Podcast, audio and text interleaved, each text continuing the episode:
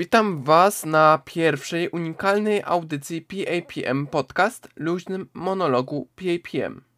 Docelowo ma się pojawiać co tydzień.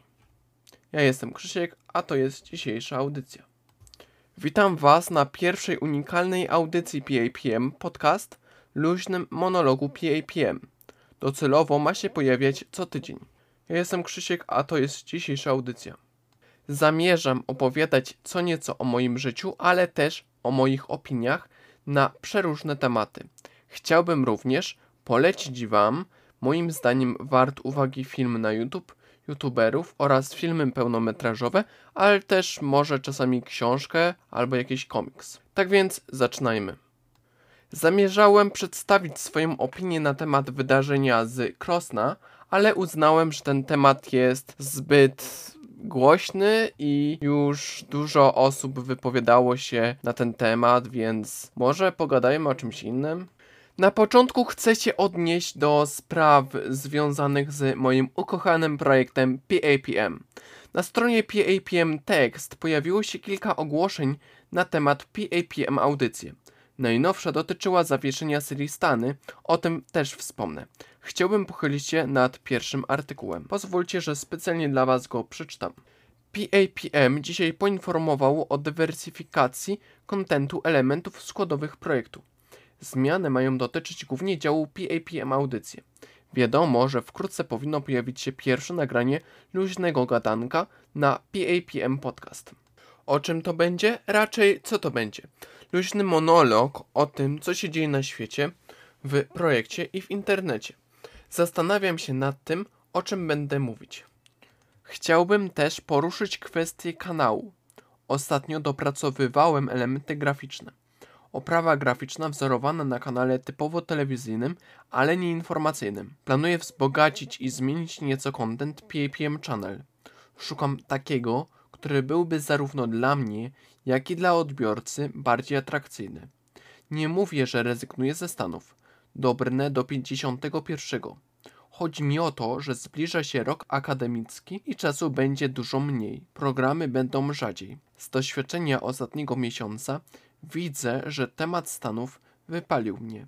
Szukam kontentu, który nie opierałby się na treściach z Wikipedii, tylko na mojej wiedzy bądź na żywych zainteresowaniach, na tym, co mnie kręci. Niestety, nie znalazłem go u siebie. W odległej przyszłości zamierzam zrobić serię audiobooków. Będzie to owoc połączenia też swojego hobby pizzerskiego pod ksywą Imaginator Black.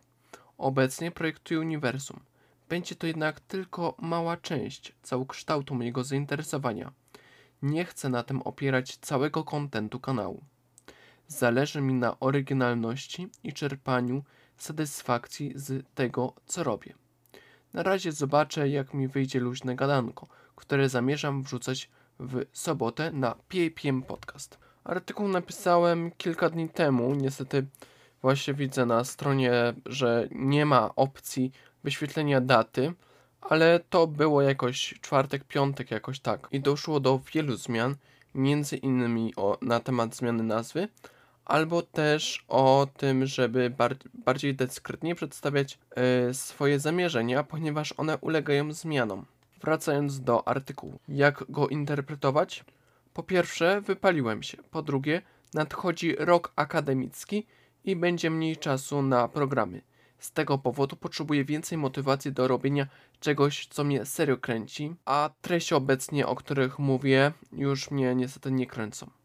Po trzecie, uznałem, że dywersyfikacja kontentu w celu poruszenia większej ilości różnych tematów przykład na PAPM Text, nowości o ETS 2 bądź ATS, albo pisanie felietonów, jest bardzo dobry krok. Po prostu chcę, żeby oferta była po pierwsze różnorodna, po drugie atrakcyjna dla, dla twórcy i odbiorcy. Mam nadzieję, że osiągnę cel.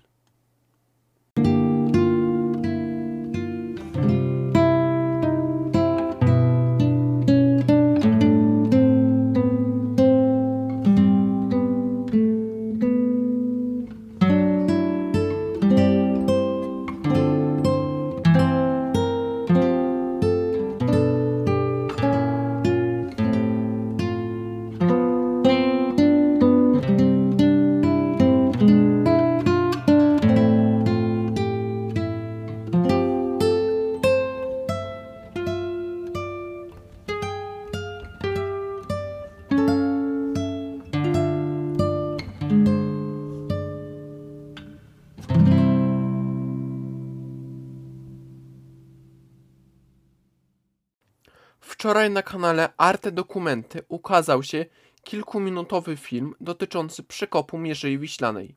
Mimo negatywnego nastawienia, pozytywnie się zaskoczyłem. Co prawda, argumenty przeciw były dla mnie trudne do zrozumienia i nie wydawały mi się merytoryczne. Cieszę się jednak, że obie perspektywy zostały zaprezentowane. Niedawno prezydent Władimir Putin ogłosił powszechną mobilizację. Na ten temat wypowiedziałem się już w felietonie, który ukazał się kilka dni temu. Dzisiaj wiemy już, że Finlandia zamknęła granice dla uchodźców z Rosji. Jest to odcięcie bardzo ważnej drogi ucieczki Rosjan, którzy nie chcą ginąć w bezsensownej wojnie. Ceny biletów kosztują kilkaset tysięcy rubli.